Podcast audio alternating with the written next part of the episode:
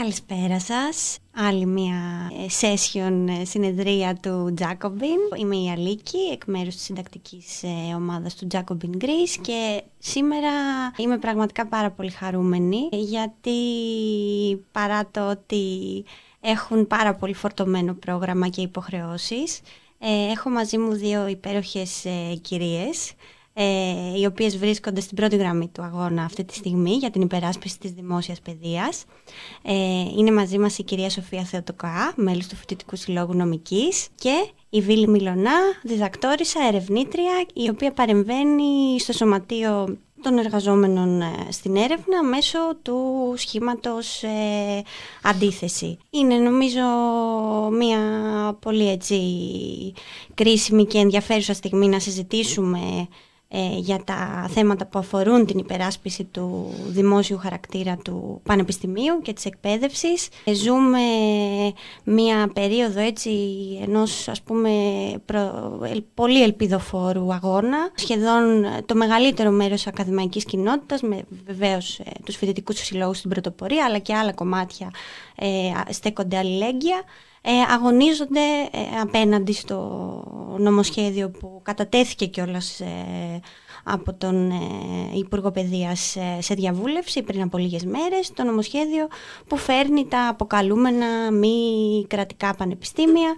Θα συζητήσουμε λοιπόν ε, τόσο για την, έτσι, θα, θα επιδιώξουμε να κάνουμε μία αποτίμηση αυτών των, ε, αυτού του διαστήματος ας πούμε των αγώνων και των διεκδικήσεων και θα επιδιώξουμε ας πούμε να, να δούμε και ποια είναι και τα επόμενα βήματα, ποιοι είναι οι επόμενοι σταθμοί. Επομένως, ε, ξεκινάω από τη Σοφία αλλά όπως έχουμε πει η Σοφία και Βίλη, σήμερα ο στόχος είναι έτσι να κάνουμε και μια πιο ελεύθερη συζήτηση, οπότε βεβαίως ε, και στα, στις ερωτήσεις και στα θέματα μπορείτε νομίζω να συμβάλλετε και οι δύο. Θα έλεγα όμως Σοφία μιας και έρχεσαι κιόλας από την πρώτη γραμμή, έτσι, των πανεπιστημίων, των συνελεύσεων. Αν θα ήθελες να μοιραστείς έτσι σε πρώτη φάση μαζί μας μία αποτίμηση όλου, όλου αυτού του μήνα, των διεκδικήσεων, των αγώνων που συμβαίνουν. Καλησπέρα και από μένα. Είμαι η Σοφία και είμαι φοιτήτρια αστυνομική Αθηνών. Εδώ και 1,5 μήνα βρισκόμαστε σε μία περίοδο που το φοιτητικό κίνημα έχει βγει μπροστά και σε μία περίοδο που οι καταλήψεις είναι μια κανονικότητα αυτή τη στιγμή στις σχολές. Από τη στιγμή που υπήρχε η πρόβλεψη να κατατεθεί ένα τέτοιο νομοσχέδιο σε σχέση με τα ιδιωτικά πανεπιστήμια, οι σύλλογοι βγήκαν μπροστά και βγάλανε συνελεύσεις, προχώρησαν σε καταλήψεις και σε μαζικές διαδηλώσεις. Είναι πρωτοφανές αυτό που ζούμε. Εγώ είμαι φοιτήτρια στο πέμπτο έτος ε, της σχολής και η τελευταία φορά που είχα μια τέτοια αναπαράσταση με πολύ μικρότερους όρους στην πραγματικότητα ήταν το 2019, στο κίνημα ενάντια στις διαγραφές τότε. Ε, είμαι πλέον στο πέμπτο έτος της σχολής και έχω ζήσει πρωτοφανείς στιγμές. Πρωτοφανείς στιγμές μαζικότητας στις συνελεύσεις, με πάνω από 600 άτομα να έρχονται, να παρακολουθούν τη διαδικασία, να θέλουν να συμβάλλουν στην κουβέντα και να ψηφίζουν. Με καταλήψεις διαρκείας στην πραγματικότητα εδώ και πέντε εβδομάδες, στη νομική αλλά και συνολικά σε όλη την Ελλάδα. Αλλά και με διαδηλώσεις που αποτελούν αυτή τη στιγμή ένα ποτάμι ένα ποτάμι το οποίο έχει ξεκινήσει να ρέει και δεν γυρνάει πίσω, με 30.000 διαδηλωτές να βρίσκονται στην Αθήνα στην πανελλαδική πορεία, με συνεχείς αντιδράσεις, συνεχείς δράσεις από τους φοιτητικούς συλλόγους και μία αντίδραση, μία οργή η οποία δεν μπορεί να περιοριστεί παρά την τρομοκράτηση που προσπαθούν να μας επιβάλλουν, γιατί ξέρουμε ότι έχουμε καταφέρει να καθυστερήσουμε την κυβέρνηση αυτή τη στιγμή. Κατατέθηκε 1,5 μήνα μετά το νομοσχέδιο. Είμαστε στον αγώνα στην πρώτη γραμμή, προσπαθούμε να το εμποδίσουμε και πιστεύουμε ότι θα τα καταφέρουμε.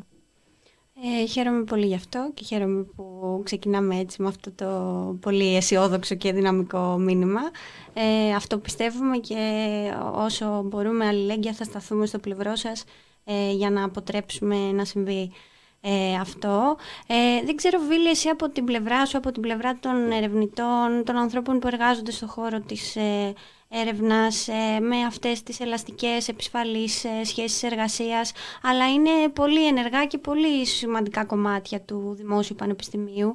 Ε, πώς, πώς θεωρείς, ποια θεωρείς ότι είναι η ανταπόκριση αυτού του κομματιού ας πούμε της ακαδημαϊκής κοινότητας; Που πιστεύω είναι και αυτό πολύ ενεργό. Ε, βλέπουμε και ειδικά και στην περασμένη πορεία ήταν και πολύ δυνατή η παρουσία του Σωματείου των Ερευνητών. Ναι, πράγματι. Ε, εμείς είμαστε ένα νεοσύστατο σωματείο. Ε, μέχρι πρόσφατα οι εργαζόμενοι, οι νέοι ερευνητές και ερευνήτριες και οι εργαζόμενοι στην τριτοβάθμια ήταν κάπως αόρατοι γιατί ήμασταν κάτι μεταξύ φοιτητή και εργαζομένου.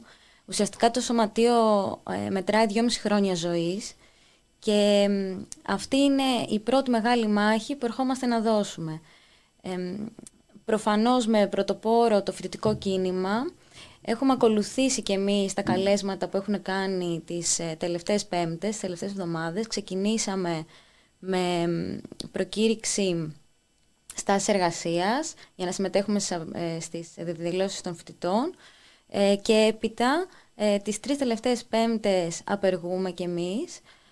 με, έχουμε κάνει την μαζικότερη συνέλευσή μας πριν από δύο εβδομάδες τα, αυτά τα δυόμιση χρόνια που λειτουργεί το, το σωματείο, που είναι ενεργό το σωματείο. Και πραγματικά θεωρούμε ότι διακυβεύεται πάρα πολύ το μέλλον μας και ως εργαζόμενοι και ερευνητές και ερευνήτριες με, με το που θα κατατεθεί αυτό το νομοσχέδιο, γιατί σε ένα ε, περιβάλλον ήδη ελαστικοποιημένων και πολύ ας πούμε ευάλωτων εργασιακών σχέσεων, τα ιδιωτικά πανεπιστήμια έρχονται, τα μη κρατικά, έρχονται να διαμορφώσουν ένα ακόμα πιο δύσκολο τοπίο για εμάς. Οπότε είναι η, πραγματικά η πρώτη μεγάλη μάχη που δίνουμε και είμαστε πάρα πολύ χαρούμενοι και χαρούμενες που ε, με συνεχόμενες απεργίες, γιατί είναι πάρα πολύ δύσκολο να οριστεί η απεργία στον κλάδο μας. Δουλεύουμε είτε με ορισμένου χρόνου, είτε με μπλοκάκι, είτε με υποτροφίες. Οπότε και αυτός είναι ένας αγώνας εσωτερικά που προσπαθούμε να καταγράψουμε, να κάνουμε μια χαρτογράφηση των διαφορετικών μοντέλων εργασίας των ερευνητών και ερευνητριών ε, μέσα στα πανεπιστήμια. Παρ' όλα αυτά και η παρουσία στις πορείες αλλά και στι συνελεύσεις είναι πάρα πολύ μαζική και θα συνεχίσουμε. Έχουμε την, άλλη, την επόμενη εβδομάδα πάλι τη συνέλευσή μας ε, και με στόχο την 28 Φλεβάρι που είναι η Γενική Απεργία να έχουμε μια ακόμα πιο μαζική παρουσία στο δρόμο και να σταθούμε στο πλευρό των φοιτητών και φοιτητριών. Πολύ ωραία. Ε, Σοφία, είδαμε την περασμένη εβδομάδα, εντάξει προηγήθηκε και η, την πέμπτη η πάρα πολύ μαζική ε, πορεία με συμμετοχή πανελλαδική ε, φοιτητικών συλλόγων. Ε, ήταν πολύ εντυπωσιακή ας πούμε η παρουσία φοιτητών και φοιτητριών αλλά και αλληλέγγυων ε, και εργαζόμενων στο δρόμο. Ε, εντάξει, αυτό που πολλές φορές έτσι ακούγεται και λίγο γραφικό, οι μεγαλύτερες γενιές που έχουμε ας πούμε συμμετοχή σε άλλους ε, αγώνες ε, για την υπεράσπιση του δημόσιου χαρακτήρα του Πανεπιστημίου και έχουμε συγκινηθεί και ε, εμπνεόμαστε πάρα πολύ από αυτό το κίνημα. Βλέπουμε όμως επίσης, πέρα από αυτό το που είναι πολύ σημαντικό, ότι αυτό το κίνημα έχει πολύ σοβαρές πολιτικές συνέπειες. Το ανέφερες και εσύ νωρίτερα ε, καθυστέρησε και η δημοσίευση του σχεδίου νόμου. Βέβαια, εντάξει, αυτή είναι και μια τακτική της κυβέρνησης ε, να κάνει, ας πούμε, έτσι, να διερευνά τις εντυπώσεις στο δημόσιο διάλογο, να μετράει, ας πούμε, τις ε, δυνατότητες και μετά να φέρνει ένα σχέδιο νόμου, αλλά πράγματι ε, ακούμε τόσο καιρό, εν τέλει κατατέθηκε πριν από λίγες μέρες, ε, είναι πραγματικά μία μάχη που η κυβέρνηση πρέπει να τη δώσει. Δεν, ε, ενώ ας πούμε σε άλλα πεδία ε, εμφανίζεται, εμφανίζονται αξιωματούχοι της κυβέρνησης και ο ίδιος ο Πρωθυπουργός ας πούμε έτσι, να έχουν και μια φοβερή ηγεμονία και να μπορούν να εργαλειοποιούν και να διαχειρίζονται διάφορα κτλ. Εκεί φαίνεται ότι προσπαθούν να δώσουν αυτή τη μάχη. Ε, θα ήθελες λίγο ε, να μας πεις και τη δική σου εκτίμηση για αυτό το πολιτικό αντίκτυπο που έχει το κίνημα, το φοιτητικό, ε, και βέβαια και ποιες θα είναι και, και πώς αυτό επηρεάζει και τις δικές σας τις διεκδικήσεις. Ωραία. Ε, νομίζω ότι αυτή η κυβέρνηση από το 19 και έπειτα έχει ασκήσει μια πάρα πολύ επιθετική πολιτική σε όλα τα πεδία στην πραγματικότητα. Είτε αφορά την εκπαίδευση, είτε αφορά το περιβάλλον, είτε αφορά τις έμφυλες διεκδικήσεις, την οικονομία, την ακρίβεια που έχει επιβληθεί. Ε, και έχει στις πλάτες της πάρα πολλά εγκλήματα ε, πάρα πολλές κρατικές δολοφονίες, αλλά ακόμη και αν έχει δολοφονίες με τον όρο που το λέω τώρα, μια πολιτική η οποία οδηγεί σε αυτές. Ε, νομίζω ότι έχουμε καταφέρει ως φοιτητικό κίνημα αυτή τη στιγμή, ε, και συγχωρέστε με αν αυτό είναι πολύ θαραλέο όπως το λέω, ε, να είμαστε εκείνοι και εκείνες που έχουμε βάλει ένα stop με έναν τρόπο στον εύκολο δρόμο που είχε μέχρι στιγμής η κυβέρνηση να περνάει ή και να εφαρμόζει τις πολιτικές της.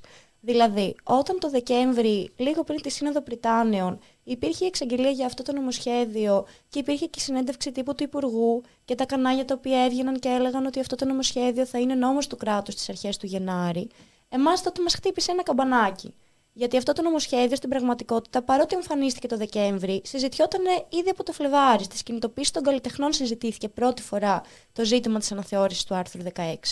Άρα, με έναν τρόπο, η φοιτητική κοινότητα ήδη συζήταγε από αυτό από την αρχή της χρονιάς και προετοιμάζαμε με έναν τρόπο το έδαφος, διότι γνωρίζαμε ότι αυτό θα έρθει, προκειμένου να μπορούμε να αντιδράσουμε με τον τρόπο που το κάνουμε τώρα.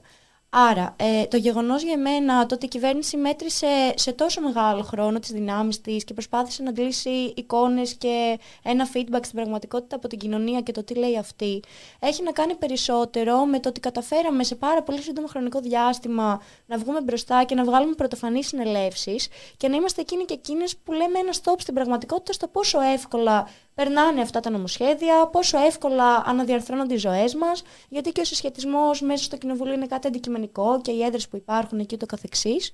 Αλλά το γεγονός ότι έχουμε καταφέρει σαν φοιτητικό κίνημα με πάνω από 200 ε, σχολές σε μια περίοδο πανελλαδικά και με εκατοντάδες σχολεία να βρίσκονται υποκατάληψη, ε, να καθυστερήσουμε με έναν τρόπο αυτό το νομοσχέδιο ή, εν πάση περιπτώσει, να υπάρχει και μια φοβικότητα όταν τοποθετείται η κυβέρνηση γύρω από αυτό και προσεκτικές διατυπώσεις, συνεντεύξεις τύπου και μια προσοχή συνολικά στο πώς παρουσιάζεται αυτό εξώστρεφα στο δημόσιο διάλογο. Αυτά είναι μια καθαρά δική μας νίκη. Και δική μας νίκη και το γεγονός ότι παρότι έχει κατατεθεί, δεν γνωρίζουμε ακόμη πότε θα είναι η ψήφιση. Διότι ξέρουν καλά ότι όταν αυτό ανακοινωθεί, η αντίδραση θα είναι ακόμη μεγαλύτερη και προετοιμάζουμε πραγματικά μια εικόνα που η Αθήνα θα ξαναβουλιάξει όταν όταν αυτό το νομοσχέδιο τεθεί πράγματι ε, σε ψηφιση Ε, πολύ ωραία. Ε, Βίλη, εσύ έχεις ε, κάνει όλη τη διαδρομή στο Πανεπιστήμιο, το δημόσιο.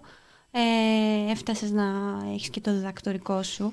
Ε, οπότε μπορείς σίγουρα να μιλήσεις, ας πούμε, για τη σημασία που έχει αυτή η δυνατότητα της πρόσβασης σε ένα ανοιχτό δημοκρατικό δημόσιο πανεπιστήμιο και πλέον και από τη θέση σου ως ερευνήτρια, ε, κάπως να μας πεις λίγο και τη σκέψη σου πώς αυτό το πανεπιστήμιο και πώς η έρευνα και η γνώση που παράγεται μέσα σε αυτό μπορεί να έχει σχέση με την κοινωνία και βέβαια αυτή είναι και μια εικόνα και μια, ε, και μια αντίληψη για το πανεπιστήμιο που είναι τελείως αντιπαραθετική με αυτή την αντίληψη που αυτή τη στιγμή προωθεί η κυβέρνηση της Νέας Δημοκρατίας. Δεν ξέρω αν θα ήθελες να κάνεις ένα σχόλιο γι' αυτό.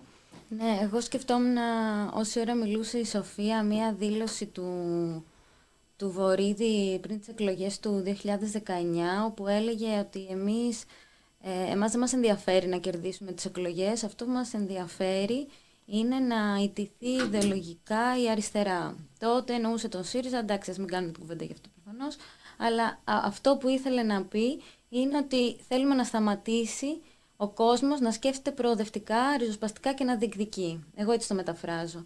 Και το ανοιχτό ελεύθερο δημόσιο πανεπιστήμιο είναι ένας χώρος που παράγεται σκέψη, παράγεται γνώση και επιστρέφει στην κοινωνία. Και αυτό φαίνεται και ακριβώς με το πώς ανταποκρίνεται η κοινωνία στα κινήματα αυτή τη στιγμή των φοιτητικών συλλόγων και πώς οι ίδιοι φοιτητικοί σύλλογοι καταφέρνουν να παράξουν, να, να παράξουν γνώση, σκέψη πάνω στην καθημερινότητά τους, πάνω στην, στην πολιτική, στα δικαιώματα κτλ.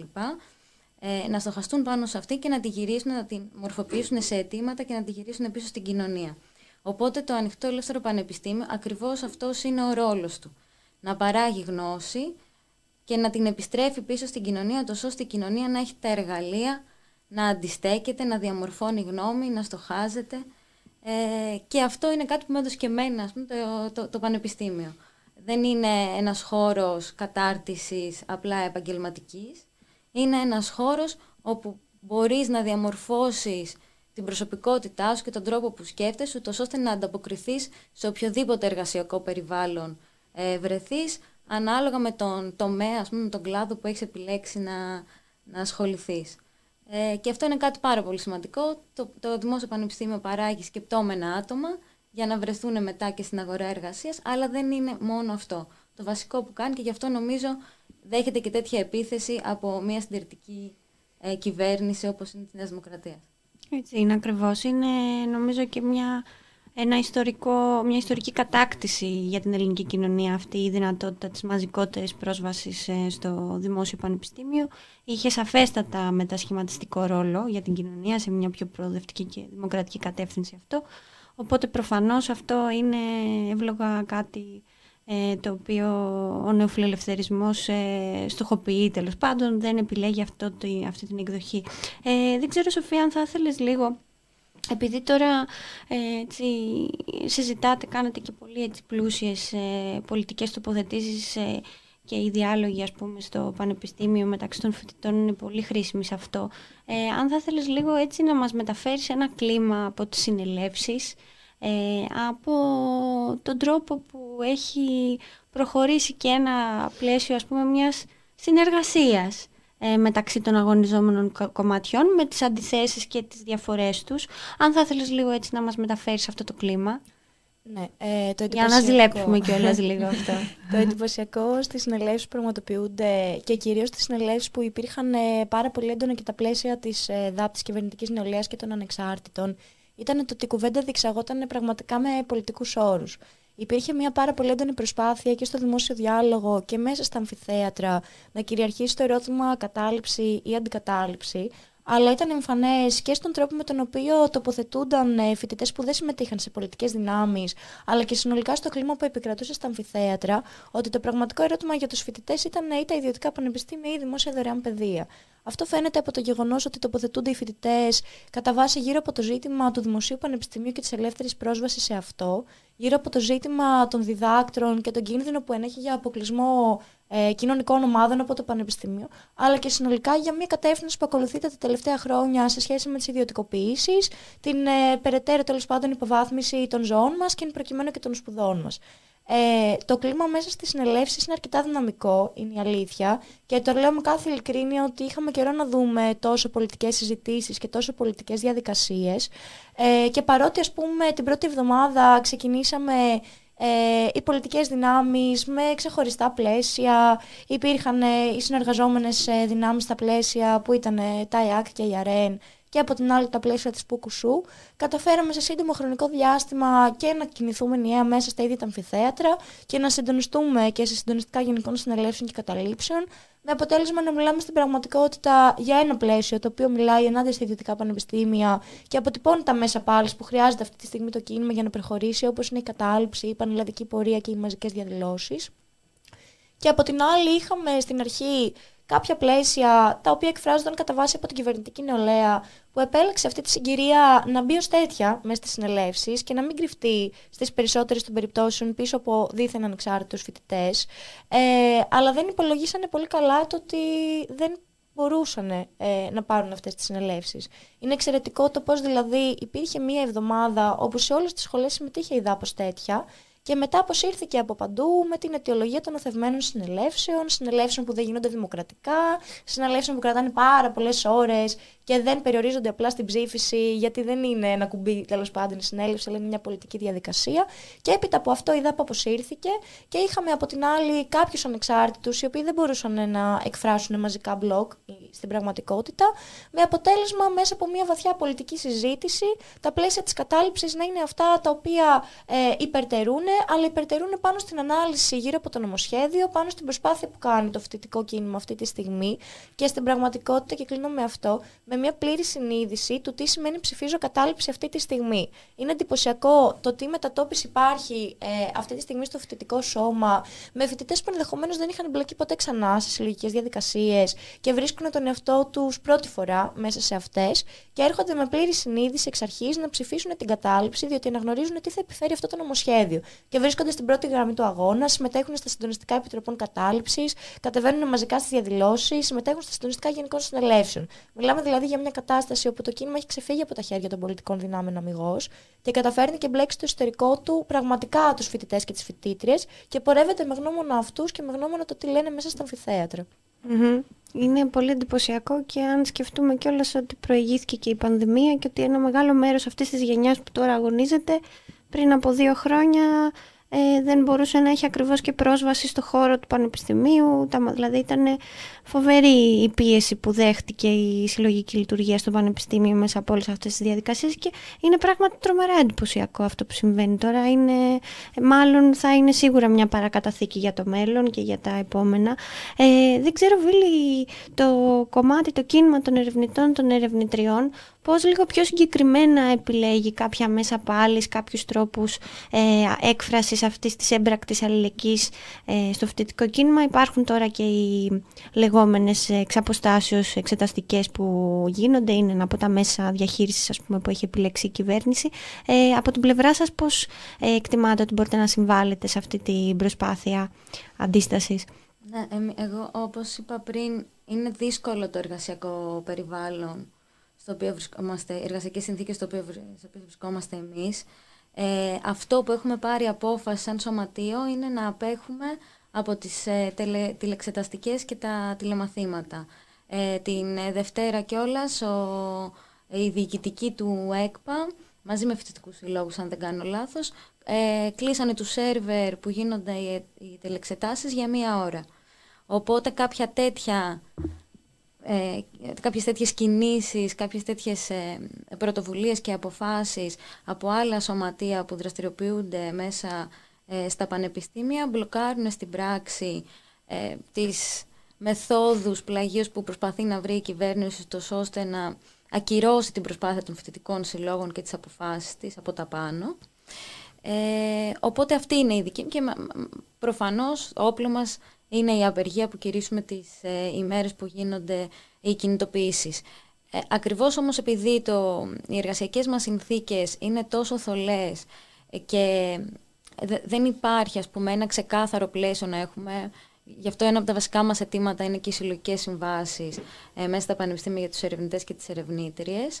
Ε, βρισκόμαστε κι εμείς υπό την απειλή αντιδραστικών καθηγητών, ε, οι οποίοι μπορεί να πούνε σε συναδέλφους και συναδέλφους ότι δεν θα πάρουν το διδακτορικό τους, θα καθυστερήσουν να πάρουν το διδακτορικό τους άμα δεν επιτελέσουν σε κατηλημένη σχολή το έργο τους που σημαίνει ε, επίβλεψη των τηλεξεταστικών ή παράδοση ε, τηλεμαθημάτων. Οπότε και εμείς προσπαθούμε, έχουμε πάρει απόφαση ε, για παράδειγμα δημιουργίας απεργιακού ταμείου μέσα στο σωματείο του ώστε να στηρίξουμε τους συναδέλφους και τις συναδέλφισες ε, που απεργούν και με διάφορες νομικές διαδικασίες να τους προστατεύσουμε και να τις προστατεύσουμε το, στο δικαίωμά τους να απέχουν και να στηρίξουν τις καταληψεις Πολύ ωραία. Ε, Σοφία, έτσι από τη δική σου την πλευρά, όλα αυτά τα μέτρα που παίρνει η κυβέρνηση που όπως σωστά ανέφερε και η Βίλη, κάποια από αυτά είναι και έμεσα, είναι μεθοδεύσεις ας πούμε, οι εξεταστικές, Καλά, εκτός και από την ε, καταστολή που είδαμε το, τις προηγούμενες μέρες ειδικά με, και με παρέμβαση στο άσυλο των πανεπιστημίων και βεβαίως και με τις εντελώς ανέτειες ε, παράλογες ας πούμε, προσαγωγές φοιτητών και φοιτητριών επειδή ε, ανάρτησαν ένα πανό. Ε, αυτά επηρεάζουν ε, το αγωνιζόμενο κομμάτι έτσι κάπως ε, έχουν κάποια ας πούμε έτσι, επίπτωση στο συλλογικό φρόνημα. Ε, η αλήθεια είναι ότι η κυβέρνηση έχει επιλέξει να επιστρατεύσει κάθε μέσο αυτή τη στιγμή και όχι μόνο εις βάρος των φοιτητών αλλά και εις βάρος και καθηγητων Ε, θέλω να πω ότι πριν από δύο εβδομάδες πέρα από την απόφαση για την ε, τηλεξεταστική που είναι πάρα πολύ εκβιαστική και θα εξηγήσω στη συνέχεια γιατί ε, εκκίνησε και η εισαγγελική έρευνα ε, και για τις Βρυτανικές Αρχές και για τους φοιτητικούς λόγους σε σχέση με τις ε, καταλήψεις, η οποία μέχρι στιγμής δεν έχει προχωρήσει. Ε, μαζί με όλα αυτά έχει ασκηθεί ποινική δίωξη σε όσους καθηγητές αυτή τη στιγμή αρνούνται ε, να επιβάλλουν τις τηλεξεταστικές ε, και έχουμε και μια κατάσταση ε, καταστολής ε, και σε επιμέρους ιδρύματα και σε επιμέρους καταλήψεις αλλά και μια τέλος πάντων κατάσταση αξιοποίησης της αστυνομίας με σκοπό να μας ε, τρομοκρατήσει. Για να είμαστε ειλικρινεί, το μέσο της ε, τηλεξεταστική που είναι πιο έμεσο ε, επηρεάζει αυτή τη στιγμη και είναι αντικειμενικό. Ε, θέλω να πω ότι όταν υπάρχει μια γενική συνέλευση τμήματος που συνεδριάζει ή μια σύγκλιτο αντίστοιχα που συνεδριάζει ε, και ακούγονται αντιφατικές τοποθετήσεις από πλευράς καθηγητών, ενδιασμοί σε σχέση με την εξεταστική, τι αυτό σημαίνει, το γεγονός ότι παρακάμπτει τις αποφάσεις των συλλόγων, διότι ακούστηκαν αυτά σε επιμέρους συγκλήτου. Και μετέπειτα ε, δημοσιεύεται μία ανακοίνωση συγκλήτου η οποία ονομάζεται ομόφωνη αυτό ε, δημιουργεί ζήτημα. Δημιουργεί ζήτημα για τη δημοκρατικότητα των αποφάσεων, για το πού εν τέλει οι φοιτητικοί σύλλογοι μπορούν να απευθυνθούν ε, για να βρουν το δίκαιο τους και για να μην παρακάμπτονται οι αποφάσεις τους. Και ξανά πάλι για τις γενικές συνελεύσεις τμήματων. Είδαμε μία κατάσταση όπου στο Εθνικό Μετσόβιο Πολυτεχνείο, όταν ανακοινώθηκε το μέτρο των τηλεξεταστικών, ε, η Βρετανία τοποθετήθηκε και είπε ότι θα τις εφαρμόσει. Ε, οι επιμέρους γενικές συνελεύσεις τμήματων, που είναι οι καθήλυνα αρμόδιες για το τι θα κάνουν στα ιδρύματα, εναντιώθηκαν σε αυτό. Και ακριβώς την επόμενη εβδομάδα υπήρχε εκ νέου ε, απόφαση συγκλήτου του Εθνικού Μετσόβιου Πολυτεχνείου, που μίλαγε για ομόφωνη ε, απόφαση για τηλεξεταστικέ. Άρα βλέπουμε ότι υπάρχει μια κατάσταση που η κυβέρνηση με κάποιον τρόπο έχει επικοινωνήσει, έχει επιστρατεύσει τις Βρυτανικές αρχές ώστε να ε, δημιουργήσουν μια καθολική κατάσταση τηλεξεταστικών μέσα στα ιδρύματα. Όταν λοιπόν οι διοικήσεις ρίχνουν μια συγκεκριμένη ας πούμε, λάσπη σε σχέση με τις καταλήψεις και όχι επιμέρους καθηγητές, οι Βρυτανικές αρχές κατά βάση και αυτό έχει σημασία ε, και επιβάλλουν τις τηλεξεταστικές χωρίς να αφήνουν περιθώριο στους καθηγητές να αντιδράσουν ή να πούνε κάτι διαφορετικό ή να κάνουν κάτι διαφορετικά. Ε, αυτό τοποθετεί και τους φοιτητές σε μια θέση στην πραγματικότητα να ανταποκριθούν σε αυτό που συμβαίνει. Θέλω να πω ότι δεν είναι εύκολο όταν συμβαίνουν όλα αυτά και με τις διαγραφές να ισχύουν και με ένα πάρα πολύ πιεστικό πλαίσιο στα πανεπιστήμια, οι φοιτητές μαζικά να απέχουν από αυτή τη διαδικασία. Αξιοποιείται στην πραγματικότητα το άγχος πολλών φοιτητών για την εξεταστική προκειμένου ε, να σπάσουν ε, οι καταλήψεις. Παρ' όλα αυτά, βλέπουμε ότι οι καταλήψεις δεν σπάνε. Συνεχίζουν και βγαίνουν κανονικά γενικές συνελεύσεις. Ε, και πιστεύουμε ότι αυτή η κατάσταση θα συνεχίσει να υπάρχει. Αλλά υπάρχει μια έμπρακτη αμφισβήτηση αυτή τη στιγμή και στον τρόπο με τον οποίο κινείται η κυβέρνηση και στον τρόπο με τον οποίο οι Βρετανικές αρχές εφαρμόζουν και, ή μάλλον εκβιάζονται από αυτά που λέει η κυβέρνηση. Ε, την ίδια στιγμή σε σχέση με την καταστολή τώρα. Είδαμε εικόνες πρωτοφανείς στην, της, ε, στην νομική της Κομωτινή, συγγνώμη. Ε, αυτές οι εικόνες, ε, δική μου προσωπική εκτίμηση, ε, πέρα από το γεγονός ότι μεθοδεύτηκαν από την κυβερνητική νεολαία και αυτό είναι αποδεδειγμένο, θεωρώ ότι κοστίζουν στην κυβέρνηση. Και θεωρώ ότι κοστίζουν διότι η πραγματικότητα και με το κίνημα του 21 ενάντια στην πανεπιστημιακή αστυνομία ε, έχει αποδείξει ότι συσπηρώνει τους φοιτητές δεν τους τρομοκρατεί, τους ασπηρώνει. Δηλαδή, όταν ήμασταν απέναντι στην πανεπιστημιακή αστυνομία και στεκόμασταν στις πύλες του ΕΚΠΑ και καταφέραμε να εμποδίσουμε την είσοδο ε, αυτού του σώματος που ήθελε να συστήσει η κυβέρνηση στα πανεπιστήμια μας, είδαμε φοιτητές πάρα πολύ συσπηρωμένους που υπερασπίζονταν την, ε, το δικαίωμά τους στην ελεύθερη ύπαρξη στο δημόσιο πανεπιστήμιο. Όταν κατεβαίναμε στις πορείες και είχαμε 53 προσαγωγές ε, στην πορεία μία μέρα πριν την ψήφιση αυτού του, του νομοσχεδίου του κ. Μέσου Χρυσοχοίδη, οι φοιτητές συσπηρώθηκαν και πήγανε παρά την απαγόρευση ώρε και κυκλοφορίας έξω από τη Γαδά μέχρι αργά το βράδυ, μέχρι να απελευθερούν του φοιτητές τους. Αντίστοιχα και τώρα βλέπουμε μια κατάσταση όπου με το που η αστυνομία μπαίνει στα πανεπιστήμια υπάρχει μια έντονη αντίδραση, διότι αυτή την εικόνα οι φοιτητές έχουν αρνηθεί να τη δεχθούν. Το αρνήθηκαν στην πράξη το 2021 και συνεχίζουν να το κάνουν και στις πορείες. Άρα αυτό το οποίο λέμε εμείς είναι ότι η καταστολή, όσο και αν αξιοποιείται στην πραγματικότητα, δεν μπορεί να δημιουργήσει ρήγματα σε αυτό το οποίο έχει δημιουργηθεί, του αντίον δημιουργεί μια οργή η οποία μετουσιώνεται σε ακόμα μαζικότερες συνελεύσεις και σε ακόμα μαζικότερη παρουσία στο δρόμο. Ναι, και βέβαια είναι και πολύ εντυπωσιακό αυτό γιατί αυτές οι πιέσεις που ασκούνται όπως λες ε, και είναι είτε πιο άμεσες είτε πιο έμεσες κτλ. Γίνονται και σε μια περίοδο που γενικά είναι δύσκολη, δύσκολες συνθήκες ζωής, οι σπουδές έχουν, ε, θέλω να πω, είναι πιο, είναι πιο εντατικές με έναν τρόπο, έτσι υπάρχει μεγαλύτερο άγχος για να ε, πάνε οι άνθρωποι στην αγορά εργασίας λόγω των συνθήκων, οπότε είναι πολύ ε, ενδιαφέρον αυτό που λες. Ε, σκέφτομαι τώρα έτσι κάπως όπως μας μεταφέρεις σε αυτό το κλίμα και δεν ξέρω, νομίζω ότι σε αυτό μπορείτε να συμβάλλετε και οι δύο στη σκέψη. Ε, εντάξει, διαρκώς ακούγαμε, ειδικά το προηγούμενο διάστημα, από κυβερνητικούς αξιωματούχους για αυτές τις ε, φοβερές ε, ε, μειοψηφίες της κοινωνίας που φημώνονται, που θέλουν τόσο, τόσο πολύ και με τέτοιο ζήλο ας πούμε να έχουμε ε, μη κρατικά πανεπιστήμια. Εσάς ποια είναι η εκτίμησή σας γι' αυτό, ε, συμβαίνει αυτό πράγματι, είναι κάτι που στην κοινωνία έχει όντως τέτοιο βαθμό αποδοχής, μπορεί να έχει; Ε, πιστεύω πως όχι. Και πιστεύω πως όχι γιατί η ελληνική κοινωνία με έναν τρόπο και ειδικά πέρυσι έχει σαν κτήμα της το τι μπορεί να σημαίνει και σαν πληγή στην πραγματικότητα, το τι μπορεί να σημαίνει ιδιωτικός τομέας στα δημόσια αγαθά. Θέλω να πω, έχουμε το παράδειγμα του Εθνικού Συστήματος Υγείας. Πόσο κατέρευσε το Εθνικό Σύστημα Υγείας όταν έγινε λόγος για ιδιωτικά νοσοκομεία. Ε, υπάρχει ζήτημα στην πρόσβαση στη δημόσια υγεία αυτή τη στιγμή. Υπάρχουν τρομερές ελλείψεις στα δημόσια νοσοκομεία αυτή τη στιγμή. Ε, τέμπι. Ένα χρόνο πριν υπήρχε το έγκλημα στα τέμπη. 57 νεκροί και άλλοι πόσοι που δεν μάθαμε ποτέ, ζήτημα με τις δημόσιες ε, συγκοινωνίες.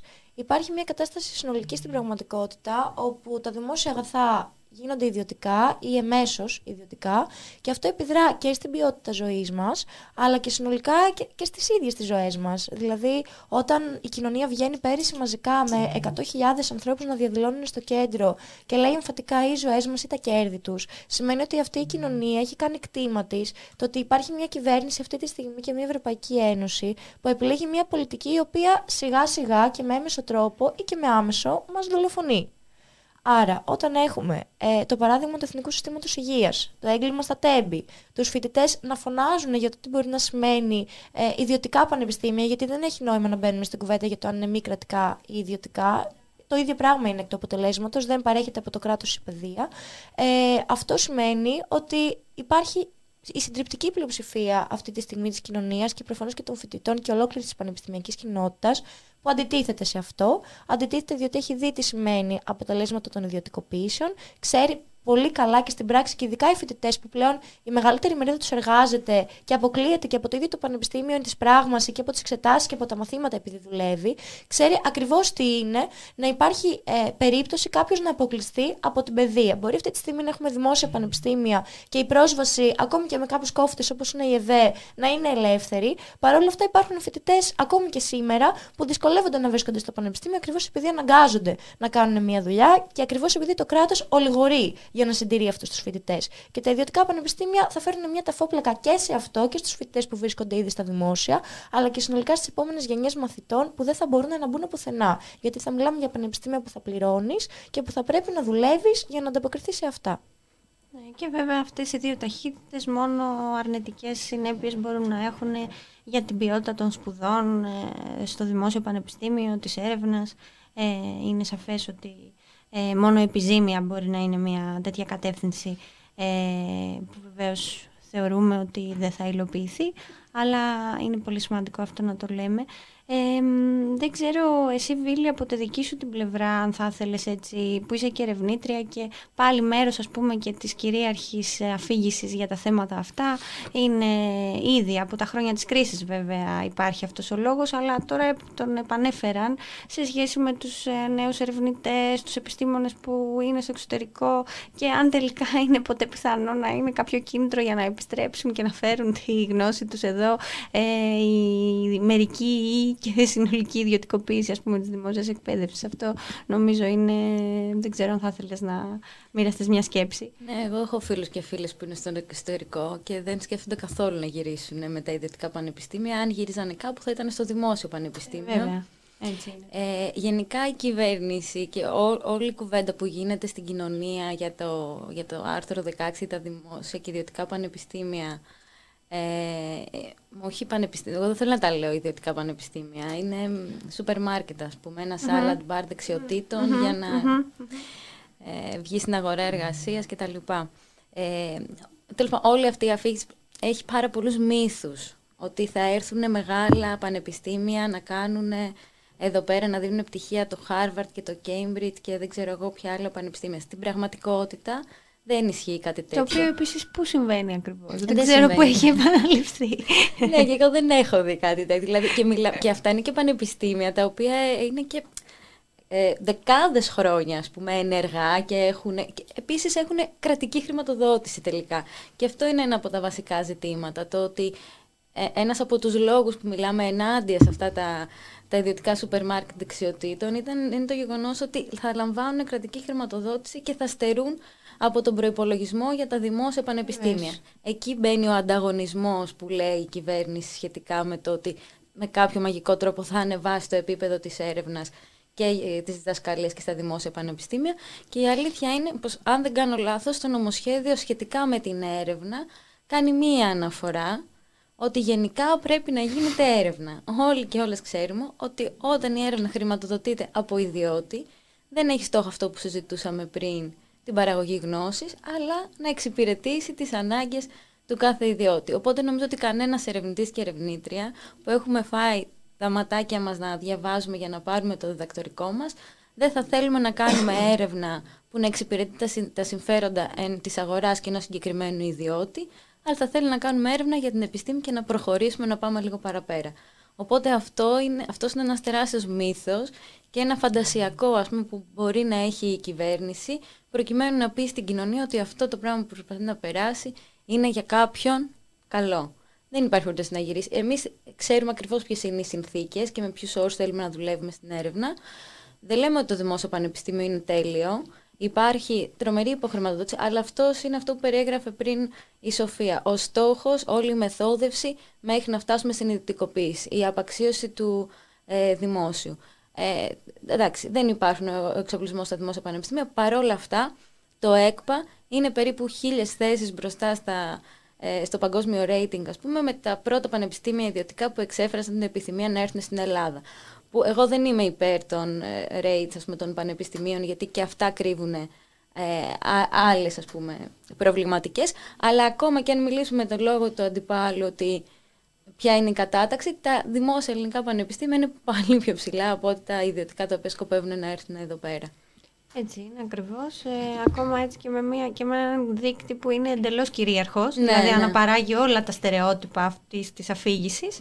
Ακόμα και αυτό δεν, με κανέναν τρόπο δεν μπορεί να είναι τεκμήριο ας πούμε αυτής της επιχειρηματολογίας και φυσικά πολύ σωστά όπως λέτε δεν θέλουμε να ιδιωτικοποιήσουμε την δημόσια υγεία για παράδειγμα, θέλουμε να τη βελτιώσουμε. Ε, αντίστοιχα βεβαίως ε, ισχύει για την εκπαίδευση ε, δεν ξέρω, Σοφία, αν θα ήθελες να μας πεις για έναν ορίζοντα αυτού του αγώνα. Είναι ήδη πάνω από ένα μήνα, έτσι δεν είναι. Ε; Πάνω από πέντε εβδομάδες, αν δεν κάνω λάθος. Είμαστε στην έκτη εβδομάδα. Στην έκτη εβδομάδα. Ε, δύσκολο, ε, κουραστικό. Ε, χαιρόμαστε πολύ και πραγματικά θέλουμε να σας ε, στηρίξουμε ολόπλευρα σε αυτό. Δεν είναι εύκολο να είσαι ε, κάθε εβδομάδα στη σχολή, στις ε, διαδικασίες. Πώς είναι, ας πούμε, τα επόμενα, οι επόμενοι στόχοι, πάντα σε σχέση και με το πώς διαμορφώνονται βέβαια η συγκυρία; Ε, εγώ για να είμαι ειλικρινής, όταν ξεκινήσαμε δεν περίμενα να μιλάμε για έκτη εβδομάδα συνελεύσεων.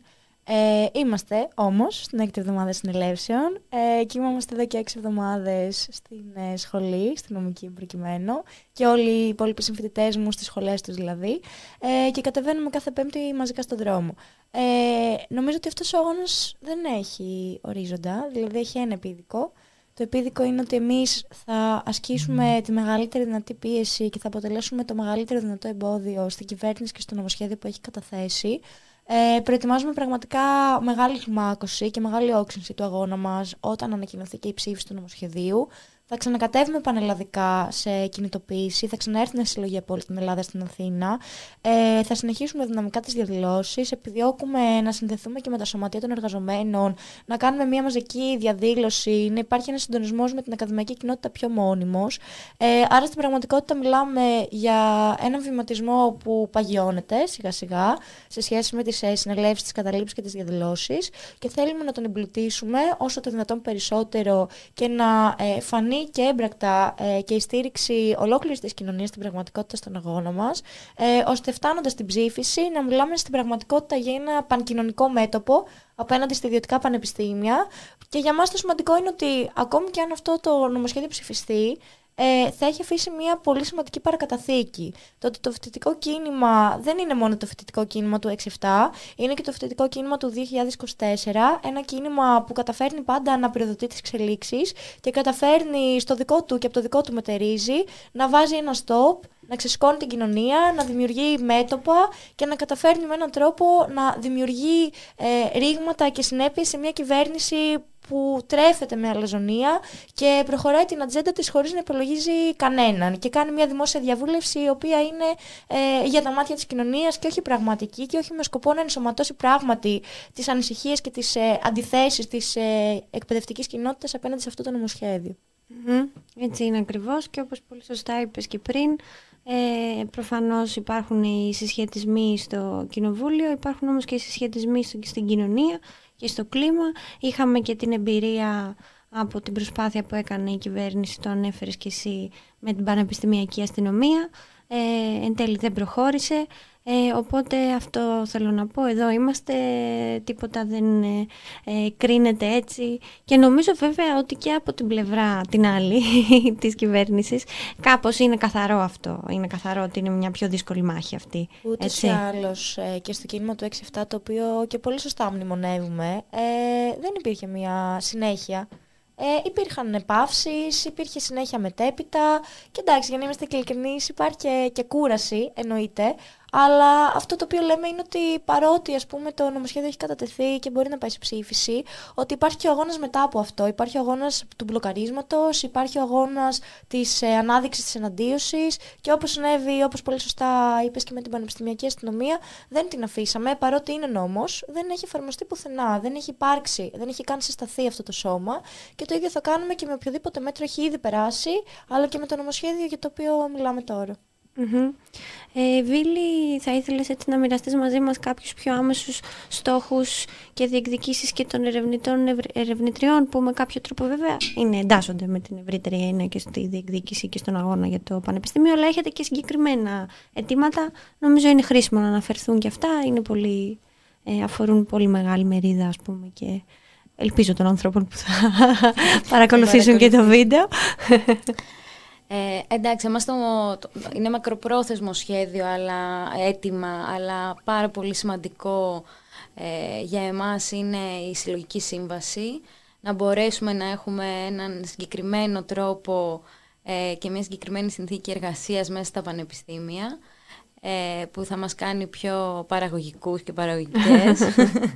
ε, υπάρχουν ορισμένα, ορισμένες μάχες που δίνουμε ε, στα ερευνητικά κέντρα και ενάντια στην ε, ε, αυθαίρετη και ε, καταπιεστική ας πούμε πρωτοβουλία του Ίκη να ζητάει πίσω δουλευμένα υποψηφίων διδακτόρων και διδακτορισών που είναι κοντά στα 30.000 ευρώ με τελείως αντιεπιστημονικά κριτήρια. Ε, και μία από τις μάχες που έχουμε να δώσουμε το επόμενο διάστημα είναι οι συνάδελφοι και οι συναδέλφισες να, να μπορέσουν ε, να ολοκληρώσουν τις ε, διδακτορικές διατριβές χωρίς αυτήν την αμόκλειο σπάθη ε, πάνω από τα κεφάλια τους και να, να, μπορέσουν τέλος πάντων να παράξουν πραγματικά το, το ερευνητικό έργο το οποίο θέλουν. Ε, είναι ο αγώνας για το, στο αστεροσκοπείο που δεν είναι άμεσα συνδεδεμένο αλλά πολλοί εργάζονται ε, στην έρευνα ε, που κατάφερε να, να μπλοκάρουν το, το να περάσει στον έλεγχο του Υπουργείου Προστασίας του Πολίτη και να παραμείνει μέχρι στιγμής αλλά, μια ανεξάρτητη ερευνητική αρχή, αλλά δεν ξέρουμε και αυτό πώς θα, πώς θα εξελιχθεί. Είναι στο, στο πλαίσιο του μπλοκαρίσματος που ανέφερε η Σοφία. Ε, είναι αγώνας στο ΙΒΑ όπου οι εργαζόμενοι και οι εργαζόμενες εκεί πέρα προσπαθούν να διεκδικήσουν μεγαλύτερο μισθό και να αναγνωρίζονται ως ε, ε, να, να, ξεπεράσουν τέλος πάντων το, το, εργασιακό πλαίσιο που είχε ορίσει η κρίση.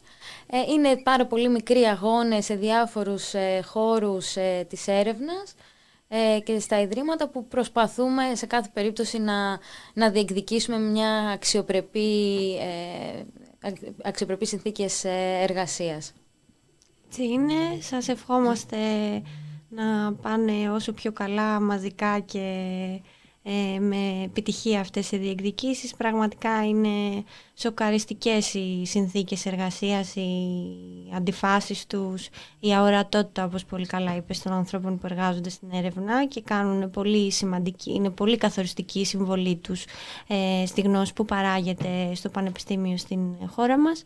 Ε, και πρέπει οπωσδήποτε να συμβεί αυτό που λες. Η συλλογική σύμβαση είναι ένα πολύ ε, κεντρικό θέμα. Νομίζω θα έχει πολύ σημαντική, σημαντικές συνέπειες για τη βελτίωση των συνδικών εργασίας και, γιατί, και για να μπορεί να είναι και πιο προωθητική ας πούμε, και προωθητικό το πλαίσιο για να απερίσπαστα ένας άνθρωπος να αφιερώνεται ας πούμε, στην, ναι, ναι. στη δουλειά του. Ναι, γενικά τώρα είχε βγει και μία πρόσκληση ε, για χρηματοδότηση μεταδιδακτορικών σπουδών ε, με τίτλο «Εμπιστοσύνη στα αστέρια μας» από την ε, κυβέρνηση, το οποίο μου φάνηκε τρομερά προσβλητικό και απαξιωτικό. Ένας τίτλος, ας πούμε, ενός χρόνου χρηματοδότηση, δηλαδή και το πλαίσιο της ναι. έρευνας που ορίζεται προκειμένου να μπορέσεις να κάνεις έρευνα. Αλλά ακόμα και αυτός ο τίτλος μου φαίνεται ένας εμπεγμός την ίδια στιγμή που η κυβέρνηση καλεί κόσμο και λέει αχ, να έρθουν οι... Να επαναπατριστούν να οι, οι ερευνητές. Οι ναι, δηλαδή... και οι ερευνήτριες, ναι. Πραγματικά Παρέχοντας, ας πούμε, ξέρω εγώ, μια μικρή επιδότηση για να εργαστεί ένας άνθρωπος ε, ελαστικά για ένα χρόνο. Αυτό, αυτό είναι, ανασφάλιστα φυσικά. Αυτό είναι δηλαδή το, έτσι αντιμετωπίζονται τα αστέρια μας. Ναι, ναι, οπότε ναι. Τέλος πάντων, πολύ ενδιαφέρον αυτό ε, και σημαντικό που το επισήμανες. Ευχαριστούμε πάρα πολύ. Θα ήθελα πριν σας αφήσω, θα σας αφήσω γιατί ξέρω ότι έχετε και οι δύο πολλές υποχρεώσεις, να βάλετε μια αισιόδοξη σκέψη για, το, για τις επόμενες μέρες και να πω βέβαια και αυτό που θέλω να πω από την αρχή, αν και πότε αναμένετε να ξαναβουλιάξει η Αθήνα. αυτό θα ήθελα να μου πείτε. Ε, ωραία. Ε, η Αθήνα δεν ξέρουμε πότε θα ξαναβουλιάξει. Αυτό καθορίζεται από το πότε θα τεθεί σε ψήφιση το νομοσχέδιο. Ε, Παρ' όλα αυτά, ενώ πανελλαδικά, παρ' όλα αυτά η Αθήνα βουλιάζει κάθε Πέμπτη, ήδη από τις ε, αρχές του Γενάρη και θα συνεχίσουμε να το κάνουμε ε, μέχρι να καταφέρουμε αυτό που θέλουμε. Ε, Υπάρχει κινητοποίηση αυτή την Πέμπτη; Κάθε Πέμπτη. Κάθε Τι Πέμπτη είμαστε στις 12 η ώρα στα Προπήλαια. Και μετά συντονιζόμαστε όλοι σε λίγη στο κάτω Πολυτεχνείο. Ε, οπότε το αισιόδοξο μήνυμα που θα αφήσω είναι αυτό το οποίο λέμε και στη συνελεύση συνεχώς. Ε, δεν τρομοκρατούμαστε, δεν καταστελόμαστε, βρισκόμαστε κάθε μέρα στο δρόμο, κάθε μέρα στις συνελεύσεις, κάθε μέρα στις καταλήψεις, δεν κάνουμε ούτε βήμα πίσω και ξέρουμε ότι δεν θα γονατίσουμε. Και ακόμη και να συνεχίσουμε να παλεύουμε για μήνες, ό,τι και να γίνει, εμείς ξέρουμε ότι θα έχουμε νικήσει το τέλος της ημέρας και θα έχουμε νικήσει γιατί θα έχουμε βγει περισσότεροι και περισσότερες στον αγώνα συνολικά του κινήματος, στις συνελεύσεις και στους δρόμους, περισσότεροι και περισσότερες που θα έχουν περάσει από μία μάχη και θα έχουν ε, νιώσει το τι σημαίνει συλλογικός αγώνας, συλλογική προσπάθεια και συνολικά μία μάχη την οποία θα δίνουμε διαρκείας. Μία μάχη διαρκείας, η οποία δεν σταματά στο νομοσχέδιο, δεν ξεκινά από το νομοσχέδιο. Υπήρχε, υπάρχει και θα υπάρχει για πάντα. Πολύ ωραία. Βίλη. Εμείς θα βρισκόμαστε στο πλευρό των φοιτητικών συλλόγων της 5ης 12 η ώρα στα προπήλαια με το δικό μας ε, πανό και μπλοκ και ευχόμαστε να μας κοπείτε όλο και περισσότερο όπως έτσι φαίνεται να συμβαίνει. Ε, εμείς έχουμε επιλέξει να είμαστε εργάτες και εργάτριες της σκέψης και αυτό θα συνεχίσουμε να κάνουμε και να προσπαθούμε να αποδομούμε όποιον μύθο προσπαθεί να, να στήσει η κυβέρνηση πάνω στα ιδιωτικά πανεπιστήμια αλλά και σε κάθε ε, νομοσχέδιο το οποίο έρχεται να, να καταπατήσει τα, τα δικαιώματά μας στην εργασία, στη ζωή, στην... Αυτό. Τέλεια. Πολύ ωραία. Σας ευχαριστώ πάρα πολύ. Σας ευχαριστούμε πολύ για το χρόνο που μας διαθέσατε και ελπίζω να έχουμε την ευκαιρία να τα ξαναπούμε ε, και να μοιραστείτε πάλι αυτές τις ε, και άλλες δυνατές στιγμές και εμπειρίες από αυτόν τον αγώνα. Ευχαριστούμε πάρα πολύ. Ευχαριστούμε πολύ.